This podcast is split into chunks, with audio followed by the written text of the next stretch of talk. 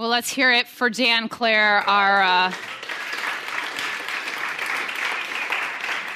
relationally intelligent resident uh, in training. Thank you, Dan, for doing that. I appreciate it. Uh, I'm really excited about what we're going to be talking about tonight and what we're going to continue to discover with one another as we've been on this journey together of uh, relationship revival.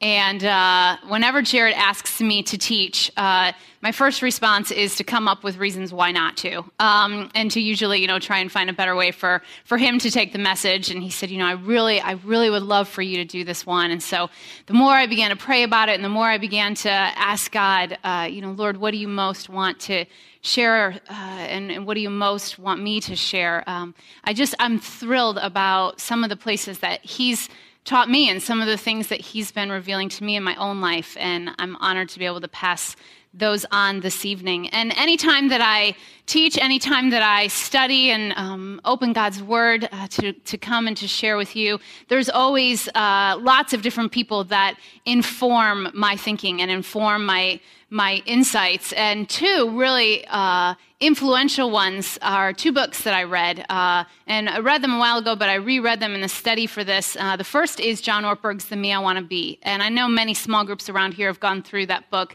It's just such a great book in understanding who we are and understanding how we relate to one another. And the second is a book actually called Relational Intelligence, and it's written by a guy named Steve Saccone, and both of those uh, were huge blessings to me. Um, so I always like to, to pass on um, that whatever wisdom God gives to me, oftentimes it comes from lots of other leaders and teachers and, and thinkers. So uh, before we dive in, I would love to be able to pray for us, and, um, and then we'll keep moving.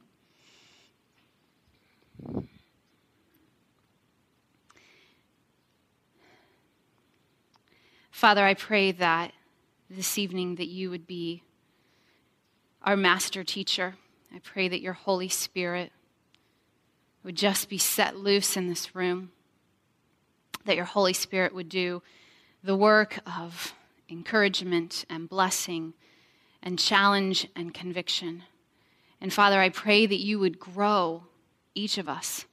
I pray that a revival would be set forth because of what you do here tonight in our relational worlds, God. And I trust you completely. And I put myself and, and all of us in your hands, God. And I ask that you would teach us here this evening. And I pray this in the name of Jesus. Amen. Well, uh, obviously, as we watched that interview uh, that Dan did, which was, you know, not so truly relationally intelligent, maybe when you watched it, you had a moment where you thought, I've actually been in a situation like that before. Like, I've actually been talking with someone, or I've been in a conversation with another person, and, you know, we were sharing deep things, or, you know, we were really starting to connect, and their phone went off. Or, you know, maybe their their phone lit up and, and they had a text that came in.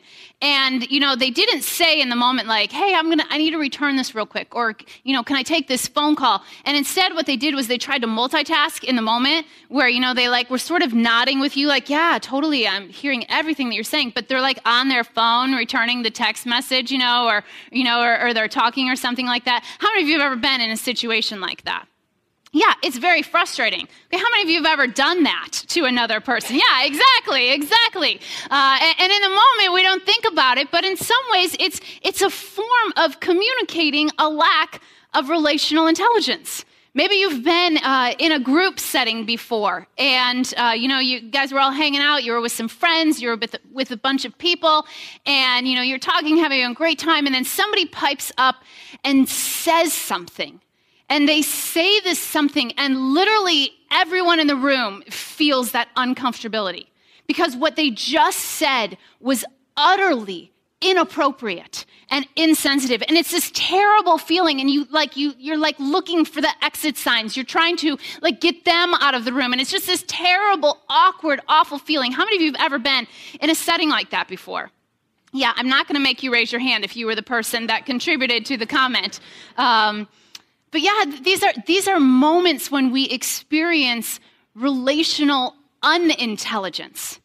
Or maybe you, you have a friend or you know somebody, and, and the second you start to tell a story or the second you start to share something that's going on in your life, they pipe right in and they're like, oh, yeah, that, that happened to me once.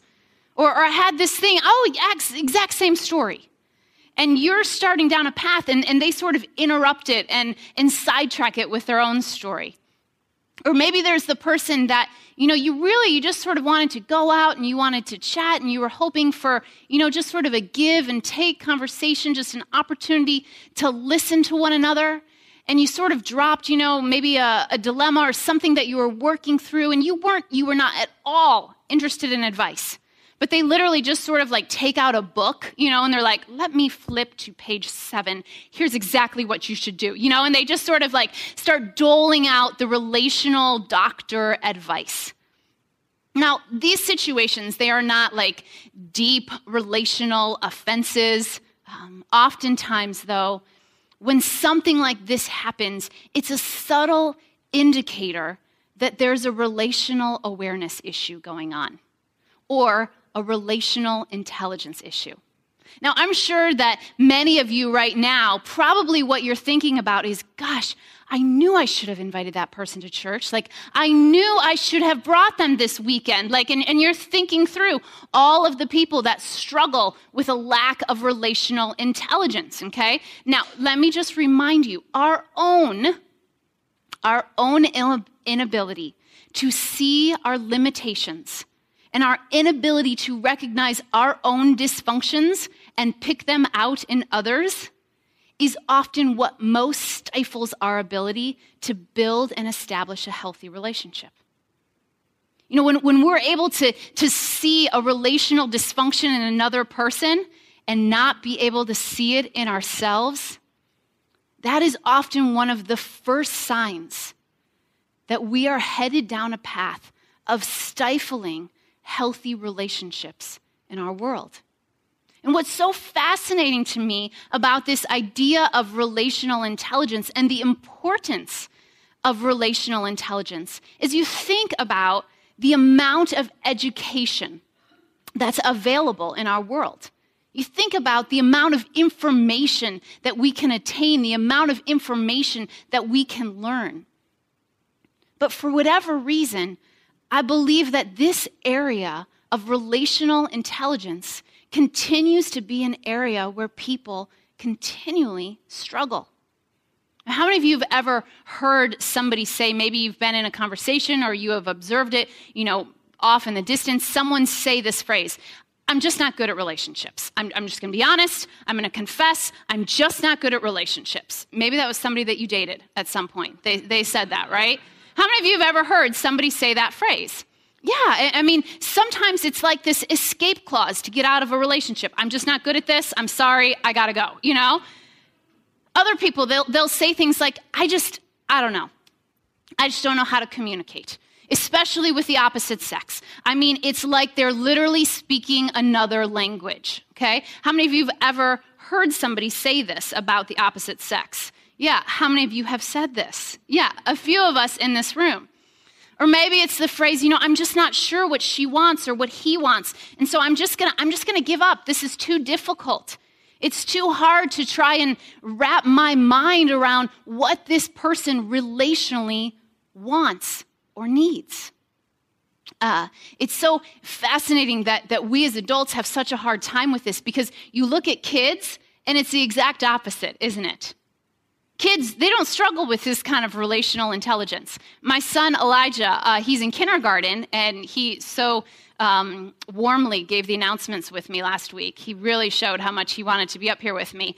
And, um, you know, he's in kindergarten, and he has a best friend, and her name is Katie and uh, they're best friends. They, they love hanging out with each other. Every Monday after school, Elijah goes to Katie's house, and every Friday, Katie comes and plays at our house. I think I brought a picture along um, of Elijah and Katie. So, yeah, so they're like, they're BFFs. They're trying to catch up with one another on who's going to lose the most amount of teeth, you know, fastest. Um, she's ahead right now but they were at our house uh, last a couple couple Fridays ago, and, and I was chatting with them, and they were hanging out and they were playing, and, and they came in and they were sitting up, you know, on the stools and they were having a snack, and I said, Elijah and Katie, you know, you guys, you always talk about how you're best friends. And they stopped me right midsection. They're like, we're not best friends, we're BFFs. And I was like, okay, duly noted, BFFs. I'm curious, what makes you BFFs? And they just looked at each other real quickly and were like, well, that's simple. We like all the same things. And I was like, oh, okay. So, so that's what makes, you know, an easy relationship. You just, you like all the same things. And they're like, yeah, we both like afternoon recess. We both really like playing spy games. And we both really like hot dogs. So that's why we're BFFs. And I'm like, got it. I understand. Totally, totally get it. And it's so simple to them. And they have this beautiful little friendship with one another. And somewhere along the way, it gets complicated, though, doesn't it? What's so simple and what's so easy, it, it gets so eroded along the way. And we lose our relational intelligence. Oftentimes, when we find ourselves in adolescence, we realize just how self conscious we are or how self focused we become. And oftentimes, this ends up continuing into adulthood. And for many people, their relational intelligence starts to become very me centric versus being able to see other people. And building life giving relationships becomes really tricky when the only person that you're looking at in the relationship is you. And how we choose to relate to one another is the single greatest impact on our lives. Like how we do relationships with one another and how we do relationships with God. Our relational world and how we choose to interact with one another and how we choose to interact with God is the single greatest impact on our lives, not just for now, but in eternity. So, becoming relationally intelligent is of utmost importance. I've got a sort of working definition of what relational intelligence is. And, and I just made this up, so um, you know it's, it's not really all that profound. But relational intelligence is the ability to listen to and learn from so that we can love well. Okay? It's this ability that we can listen to and we can learn from another person or from God for the purpose of loving well. Relational intelligence is always for the end result of love. In fact, you read the Gospels, which, um, if you've never read through the Gospels, I would highly encourage you to do it because Jesus is just a beautiful picture of relational intelligence. It's Matthew, Mark, Luke, and John. And Jesus, he embodies every single ounce of the intersection of intelligence and relationships. He literally knew what to do in every encounter with every person because he knew how to read himself and he knew how to read others. You think about this for a moment. He knew when someone needed compassion. But then a few moments later, he knew when somebody needed to be challenged. He didn't just take this moment over here and this person over here, and he knew that they needed compassion, and he just sort of said, Well, I'm going to take this situation, I'm just going to translate it over here. He knew how to listen and learn, and he knew what to offer different people and different environments. So he knew when he needed to offer compassion, and he knew when he needed to offer a challenge. He knew when someone needed to hear the truth, and he knew when someone needed to receive grace. He knew when someone needed to be taught, and he knew when someone needed to just have a listening ear. He knew when someone needed to hear a story, and he knew when somebody needed to be rebuked. And we could easily dismiss and, and you know, sort of say, well, of course, of course, you're going to use Jesus as the ultimate relationally intelligent person. Like, he's the Son of God, okay? Like, give me another human that maybe learned how to do this. But I believe, I truly believe, because of what the pages of scriptures indicate, that we are invited into that same kind of life. You see, all throughout the pages of the Gospels, Jesus invites us to emulate, to model, to live out the same example that he set forth for us. In Genesis 1 and 2, it says that we're created in the image of God. That God looked at his relational dynamic between himself and the Son and the Trinity, and he said, Let's fashion these people after us. So we came from relationship for relationship. And in that experience, I believe that we have that same opportunity to be just as relationally intelligent as Jesus. The scriptures say in Proverbs that, that God is in charge of human life. He's watching and examining us from the inside out. Isn't that amazing? That as God watches over our lives, He doesn't just examine our behaviors on the exterior, He sees everything that's going on on the interior. And if this is true, and I believe that it is, that we are created in the image of God, that, that means that we have this same ability available to us. We have the ability to read our own hearts and to be able to read the hearts of another person. And God wants us to be able to do this. All throughout the Gospels, Jesus, on a regular basis, he asks unbelievable, sobering questions in fact, there's a moment in the book of Mark when, when he had been in this sort of mixed crowd and he had just done an incredible miracle, and, and there were disciples there, and there were Pharisees there, and there were religious leaders there, and he just done this amazing miracle. And, and then he has this conversation with a bunch of people, and, and he just performed an unbelievable act. He had fed all these people, and they get into this conversation about bread. And the disciples are like, uh, Are we going to have any more bread? And he's like, did you not just see what I did? Like, did you not just see what I, what I took care of? And he asks this unbelievable question. And I think it's such a wise, relationally intelligent question that Jesus asks in this moment. He says, Do you have eyes but fail to see? And do you have ears but fail to hear? And it's just this tiny little question packed in the book of Mark. But I believe that it is a very important question when it comes to our relational intelligence. Because often in our reading of ourselves and our reading of others, our eyes don't really see, do they? We don't really see what's truly going on in the life of another person, or sometimes even on the inside of, our, of ourselves. Or our ears don't really hear what someone is saying to us. And when our eyes don't see and our ears don't hear, that is when we start to walk down a path of becoming relationally unintelligent. So, we put together a little assessment to help us try and better read ourselves. And it's in your seat back in front of you. You can grab it.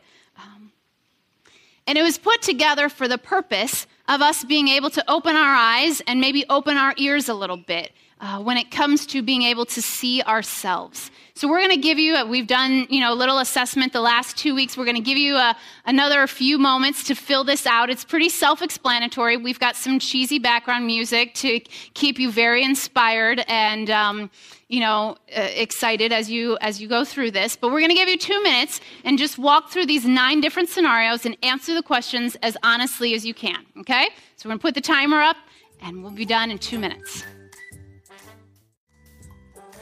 All right, so time is up. Put your pens down. Uh, at the nine o'clock service this morning, there was a woman that kept going through and changing all of her husband answers uh, on the on the list. So that's not allowed. I should have said that at the beginning. Um, I'm not sure how you answered these questions, uh, but most likely uh, they reveal something. Uh, they reveal something about your relational intelligence. Now, we're not going to like add them all up right now and then give you a number and say, here's what your relational IQ is. Um, that, that's not going to happen right now. But most likely, what this revealed is maybe some areas where you need to learn to read yourself or maybe learn to read others. You look at that first question that's here on the assessment. When someone is telling me a long story, Okay, if you if you honestly answered and said A, I listened contently, nodding and giving affirmation. Um, I would describe you as um, a story collector.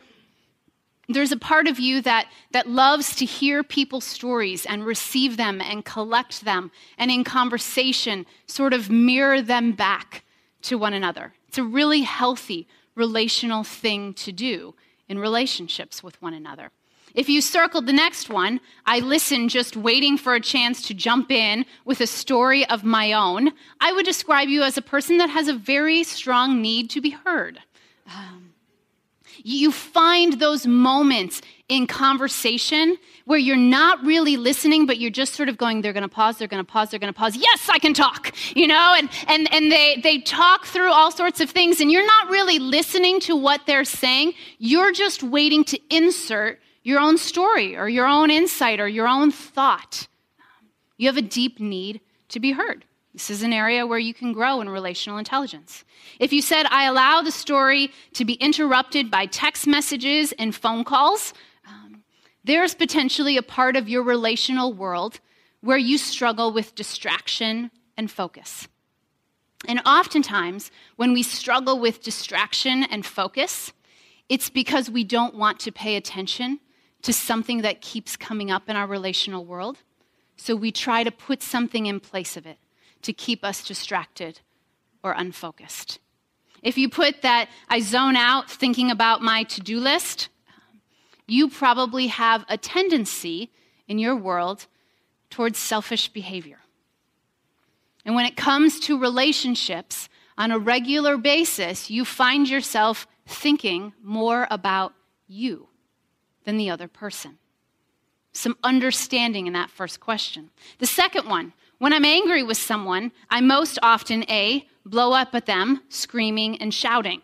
Um, oftentimes, the person, when, when, anger, when an angry uh, thing arises and, and anger comes up inside of them and they end up blowing up and, you know, just trying to, to really respond, oftentimes it doesn't even have anything to do with the situation that just happened. Many times, the person that responds with intense anger is repressing some sort of frustration and anger about something else that's going on in their lives. The next one, repress and stuff my anger until it spills out sideways. Um, this is the person that tends to hold on to things for way too long. They're the kind of person that, you know, two years ago something happened and they never came to you and they never talked with you about it, but two years later they're like, hey, remember that time? And you're like, two years ago? I can't remember two minutes ago. But this is the kind of person that holds on to something and they mull it over again and again and again in their mind. The person that avoids the tension, the person that avoids the struggle. I mean, this is the person that when there's something that's difficult or when there's an argument, when something arises and, and you really get angry about it, you know, and the person starts coming towards you, you're like, what? Seriously, there's no problem. I really, I'm fine. I really like you. Really, really, I really do. You know, and, and, and you just try to, you give off this sense of nothing's wrong, everything's okay, no problem here. And you always avoid the issue. And then D, address the issue with them calmly and directly. This is movement towards relational intelligence. On the backside, there's another question uh, when I have or have had a romantic interest in someone.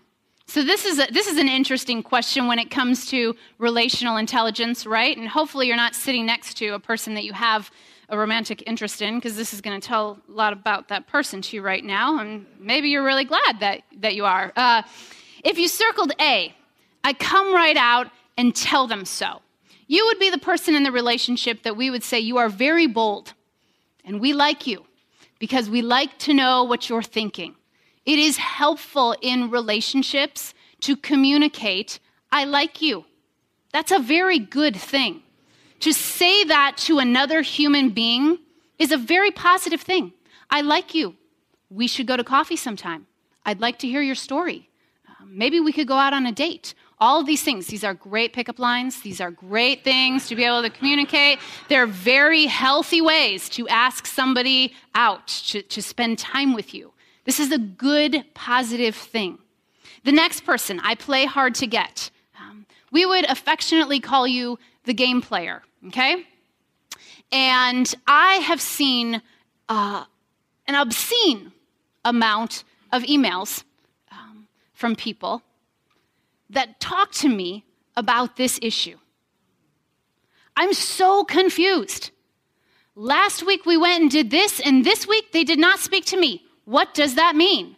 And often what I say is, they have begun the game, okay? They have started the game, they have initiated the game. You are now in the game. What game? There's a game. You're in it. You're playing it. You didn't know you were in it. They started it, but you're in it. And these types of things in relationships are very, very dangerous over time. They're very frustrating. They're very maddening. And they start to, to build a case in our hearts towards the opposite gender. And God never intended that. The next one, I keep it a secret. This is the person that just sort of holds it in and, you know, it's like, I really, I, I like them. I think they're great. And they just sort of smile. They never, they never appropriately communicate, I like you. I would like to spend time with you. I think that would be a good thing for us. Do you think that? No, you don't? All right then. Have a great day. You know, I mean, these are healthy relational ways for us to connect with one another. But when we keep it a secret and when we hold it in and then that person doesn't communicate with us, we start to build a story inside of ourselves, don't we? Oh, they must like this other person. Yeah, I saw them looking at them. Yeah, they don't like me at all. And, and, and, we start to build this story and it breaks down relational connection with one another. Or the, lack, the last one here is I convince myself that it'll never happen. And I've had lots of conversations with people about this. And when you don't take a risk, and when you don't initiate in a healthy way, you end up feeling frustrated because you're dealing with loneliness. And oftentimes you want to write that loneliness onto somebody else and make it their relational issue, not your own. I had coffee with a friend a few weeks ago, and she was talking um, about a dating relationship that she's in. And we were chatting back and forth, and she just stopped the conversation and she's like, Jeannie, I just got to tell you. I mean, I don't know if you know this, but this is really hard. Dating is really, really hard. And I was like, I know, I did it one time, I, and I, I understand it's really, really hard. And she said, I just wish he would spell it out and tell me exactly what he was feeling. And I don't know how many of you have ever been in a relationship before. I don't know how many of you have ever had that moment um, where you thought, if they would just like get out a nice like cardboard sheet of paper, get a get a sharpie, and just write exactly what they're feeling, and then you know like at the beginning of the date, just like flip it over and say, here's exactly what I'm feeling. I just wanted you to know. Here are my thoughts. I think we can now go have a nice date, you know, and, and just like spell it out exactly. And I think many of us think it would just be so much easier if we all like wore signs around our neck, right? You know, like you think about this like somebody walks in and they got a big white billboard around their neck and it says, Had a bad fight with my spouse this morning, feeling frustrated and angry, high potential that I'm going to take my frustration out on you. I mean, how awesome would that be? I'd be like, right on. Thanks for telling me. I'm going to steer clear all day, okay? You need anything, you just let me know. I mean, it would be so great if we could communicate like that. Or, or maybe here's another one. And this happens a lot in parenting. I feel like I'm a failing parent. It takes multiple times for my children to listen to my instructions. There's a high potential that I'm about to judge you because I think you're a better parent. I mean, wouldn't that change the relational dynamics between two sets of parents? Or, or, maybe this one I'm feeling insecure because I haven't been out on a date in a while, and my assumption is that you date all of the time. Because my assumption about you is you're really good at being flirtatious, and in my mind, I think you're probably a lot more attractive to the opposite sex than I am. I mean, that's a lot of stuff that's going on beneath the surface in a person, right? And, and it would be so much easier if it could just be spelled out, right? And a nice old big piece of white cardboard hanging around our necks. And even though we don't have signs, people are always communicating. People are always revealing their thoughts and their emotions. It's just not always with words. As we said in the very beginning, relational intelligence is the ability to listen to and learn from so that we can love well. And when we really try to listen and we really try to learn, it puts us in a stream to be able to love well with the other person. You think about some of the best athletes in the world. Um, they are not just the best athletes because they have unbelievable physical abilities. It's also because they exercise their minds. The best athletes, they watch hours and hours and hours of film. They study their performance. The reason they do that, it is an effort to become a better athlete. They know intuitively that the unexamined life is an ineffective life. That if they don't examine how they physically respond on the field or how they physically respond on the court, that if they don't learn how to examine that, they are going to become ineffective over time. And to learn to read ourselves, we need to learn to listen to ourselves. We need to learn to examine ourselves. And reading ourselves is listening to what's going on on the inside. It requires asking honest questions about how we feel and then taking responsibility for whatever behavior follows that emotion. Asking myself, what makes me feel anxious? What are the things that bring anxiety to me? And when I'm feeling anxious, what do I do with that anxiety? It's a really healthy question. What makes you feel insecure? And when you feel that insecurity, what do you do with that insecurity? What makes you feel fearful? And when you experience that fear, what do you do with that fear? What makes you feel alone? And when you're dealing with that aloneness, how do you deal with the isolation? What makes you feel superior or prideful? And then what do you do with that arrogance? You see, listening to ourselves is essential to reading ourselves so that we can grow in relational intelligence. And not only do we need to listen to ourselves, we need to learn from others about ourselves. Inviting voices of wisdom and relationships of honesty into your world is one of the most relationally intelligent things that you can do to say to a trusted friend or, or somebody that you know has gotten to know you well. Maybe they've seen you in a couple of different relational circles to say can i take you to dinner or can i take you to coffee? And then sit down across from them and say what's it like to be across from me?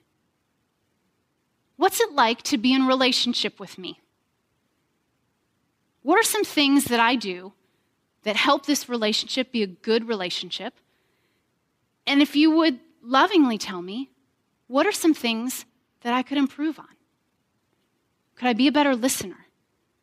Could I be better at um, being proactive in our friendship? Could I be better at maybe not talking so much? These are helpful things to do to learn to read ourselves. But not only do we need to learn to read ourselves to be relationally intelligent, we need to learn to read others and Jesus was the master at this, wasn't he? I mean, he didn't even have to have somebody open their mouth. He was able to read the scene. He was able to read their body language. He was able to read their face. He was able to read the dynamics of whatever was going on. And our bodies, we send relational signals all the time. We're constantly communicating without words, and we need to learn to read these things from one another. Earlier this week, I was working in a coffee shop for uh, a couple of hours and I was just trying to get a, a few things done. And I had my headphones in and I was trying to really focus and, and get through a bunch of stuff. And so I couldn't hear anything that was going on in the coffee shop. I was just listening to my music in my head, but I was able to watch a bunch of different relational dynamics. And I watched a guy and a girl walk in, and they were sitting over sort of to the, to the side of me, and they were talking, and, and their relationship uh, dynamic in the beginning, they were sitting rather close to one another. And I observed over about a 30 minute period of time, their bodies started to spread apart from one another. They started to move back in their seats. She folded her arms at one point. And I can tell that they were either having a, a really difficult relational conversation or they were having their last relational conversation. It was very evident in their body language what was going on. And I didn't even need to hear the conversation. There was another person over to my left, and uh, this guy walked in with a laptop, and another guy was sitting across from him, and he was in a suit. And uh, the guy with the laptop, um, he was very animated and he was really excited about what was ever on the laptop and i couldn't see what was on the laptop but he kept pointing to it he kept like referring like this is going to change your life kind of stuff like and i could tell that as he was going through his presentation to the guy sitting across from him he was selling something. He was he was extending a pitch. And you could tell by his body language because of how animated he was. Well after a couple hours i ended up leaving. And as I left the coffee shop, uh, there was a woman sitting over to the right, down the way from where my car was parked.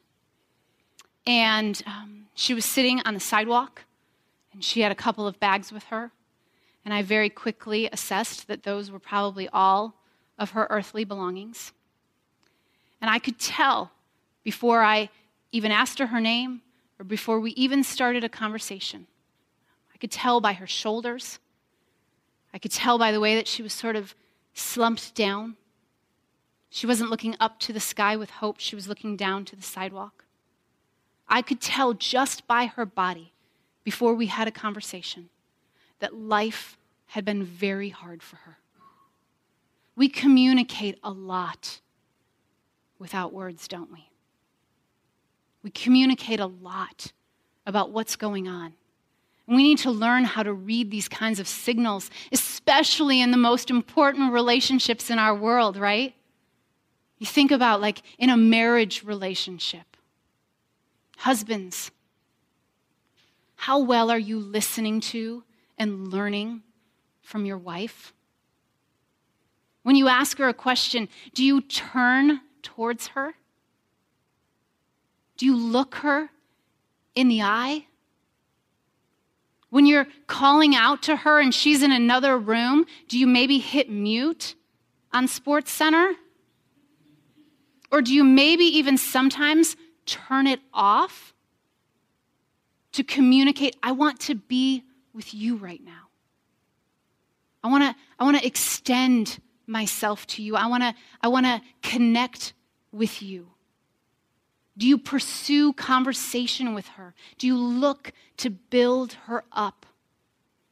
Wives, when it comes to listening to and learning from your husbands, do you give him the space that he needs?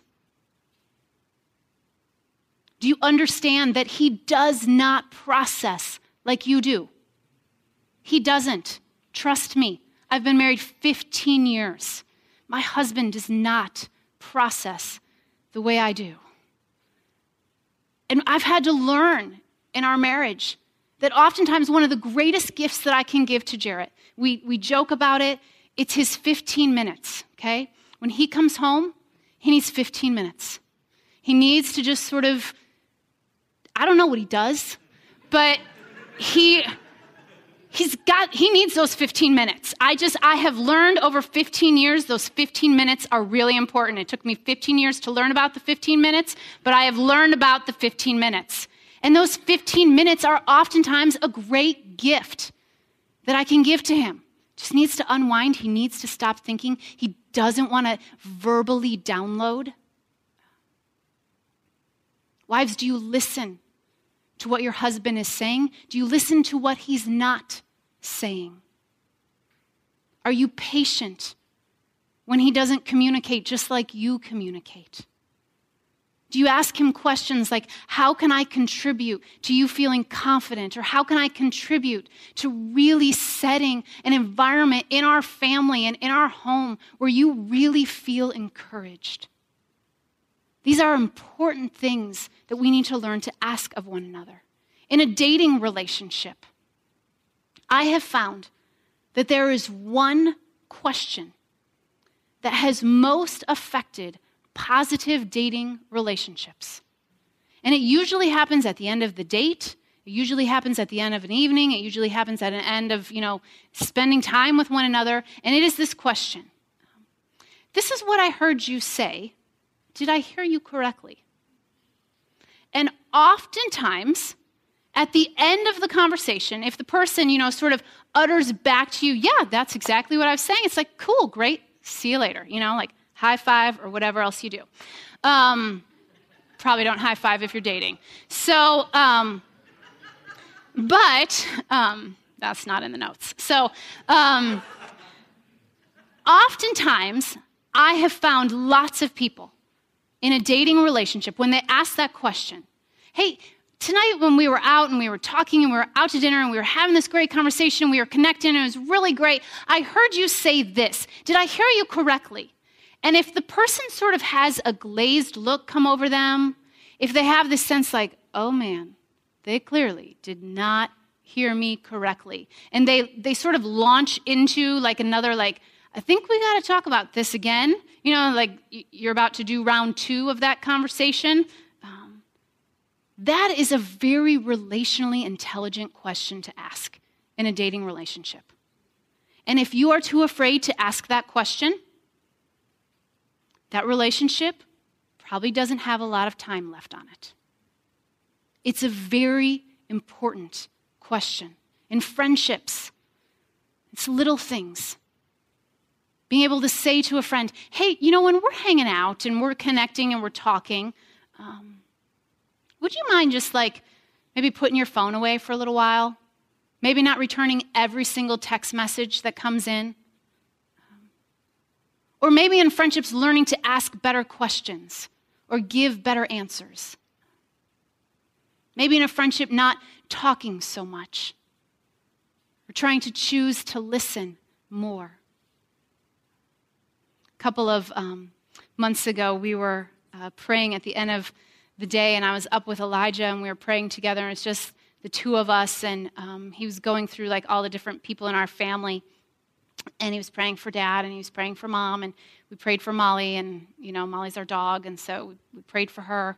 And then we got to gigi and he you know he prayed for gigi and he said dear god thank you for gigi. God will you please help gigi not talk so much? And then we got we got done with the whole prayer and he was like mom i don't know if god can do it like, and it was, it was really, it was so sweet on his part. And inside, I was thinking, I don't know if he can either. Like, I didn't, and I didn't want to say that out loud. Um, but some of you, your friends pray that for you.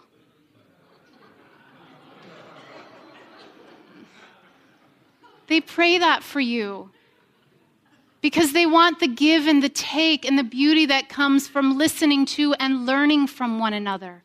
This is one of the things that I love most about small groups. It's this incredible opportunity um, to be in a circle of people and to learn how to do these things. It's like, it's like a built in training spot for relational intelligence. It's so wonderful. I, I just got to finish a round of of being in an incredible group with some amazing women. And before we started the group, you know, a few of us knew one another, but we didn't really all know each other. And I watched over that three month period of time these relationships come together and, and, and people learning how to become relationally intelligent with one another. There was, a, there was a moment one Monday night when a woman was really struggling And there were some things that happened in her life, and, and she very clearly communicated that she just needed to share what was going on. She just needed a community that was willing to listen. And I loved watching this small group of women just listen and nod their head and care for her. And not one person like piped up with the answer. Not one person piped up with, well, here's what you should do. I've been in that situation and this is what I did and here's how it got fixed. And it became this relational, uh, just beautiful space for us to listen. Another week, there was a woman in the group that was just processing through some relational patterns in her world, and she was trying to figure out, like, I, I keep finding myself in this situation, and I'm not sure why I'm in this situation. What do you guys see? And it was this wonderful opportunity for us to, to lovingly provide feedback. And we need places, and we need people like this in our world where we can listen to and we can learn from so that we can ultimately love well. And that's the end goal, isn't it? So that we can love one another well. And when we do this for one another, when we listen to and we learn from, we give an incredible gift, don't we? To give that kind of gift to another person, to really listen to them, to really hear them, to really learn them, to understand their story, we give them an incredible gift of love. And sometimes it comes um, packaged in a way that maybe we wouldn't have predicted it. I had this experience a couple weeks ago. And somebody gave me an incredible gift of love. There's a, a relationship that's really important to me. And this is a person that we've been friends for a number of years now. And and she really means a lot to me. And, um, you know, we had had a hard time connecting with one another. We had a hard time, um, you know, getting our calendars in sync, and it had gone on for, for way too long. So we finally, we set up a time and we said, okay, we're to get together. We're to, we're to really talk. And she sat down and she said, Jeannie, I want to share a few things with you. And in a very loving way, she said, you know, in our relationship, you say these things to me. She listed off a few things that I've verbally communicated to her things that are true, things that I mean, things that are important to me. She said, But my experience with you over the last few months is that your actions, they don't meet those things that you say. And it's really hurt me. And I wanted to bring that to you, and I wanted to tell you and in that moment, I knew, I just knew. I don't know if you've ever had those moments where you're just like, it's right on. Even if I wanted to be defensive, there's no point. She's right. And oftentimes, when I, um, when I feel God prompting me to share stories like that, the real honest part of me wants to be able to stand up here and say, and what we did was we talked about it and we shared with one another. And then we got down on our knees and we prayed with one another and we sang a hymn with one another. And then we stood up and we raised our hands and we said, Hallelujah, we're healed, you know, and, and that didn't happen. That didn't happen. There was a lot of hurt that we had to, to weed through and to navigate through.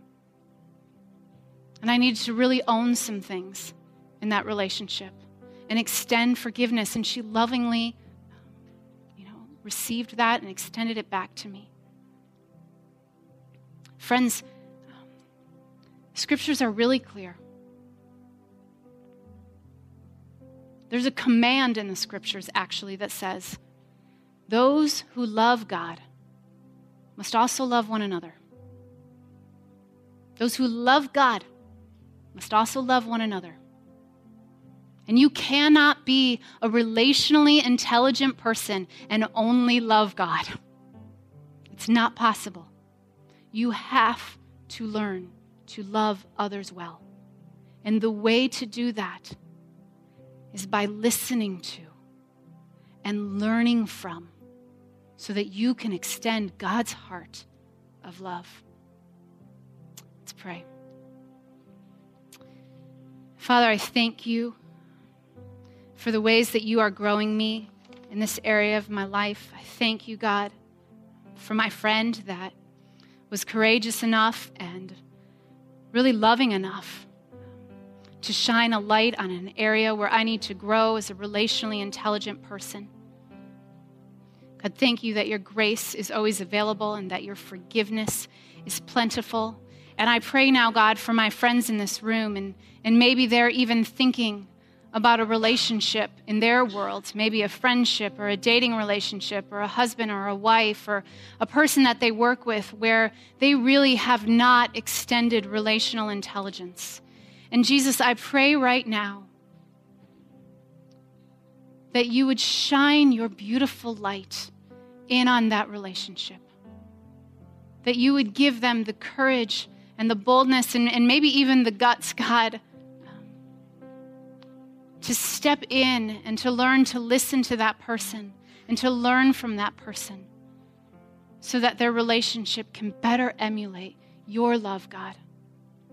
We are so grateful for your son, Jesus. We are so grateful for his incredible example of teaching us how to be relationally intelligent. And God, we so long, we so long to be more like Jesus. So we pray that you would change us and transform us. We pray this in your name. Amen.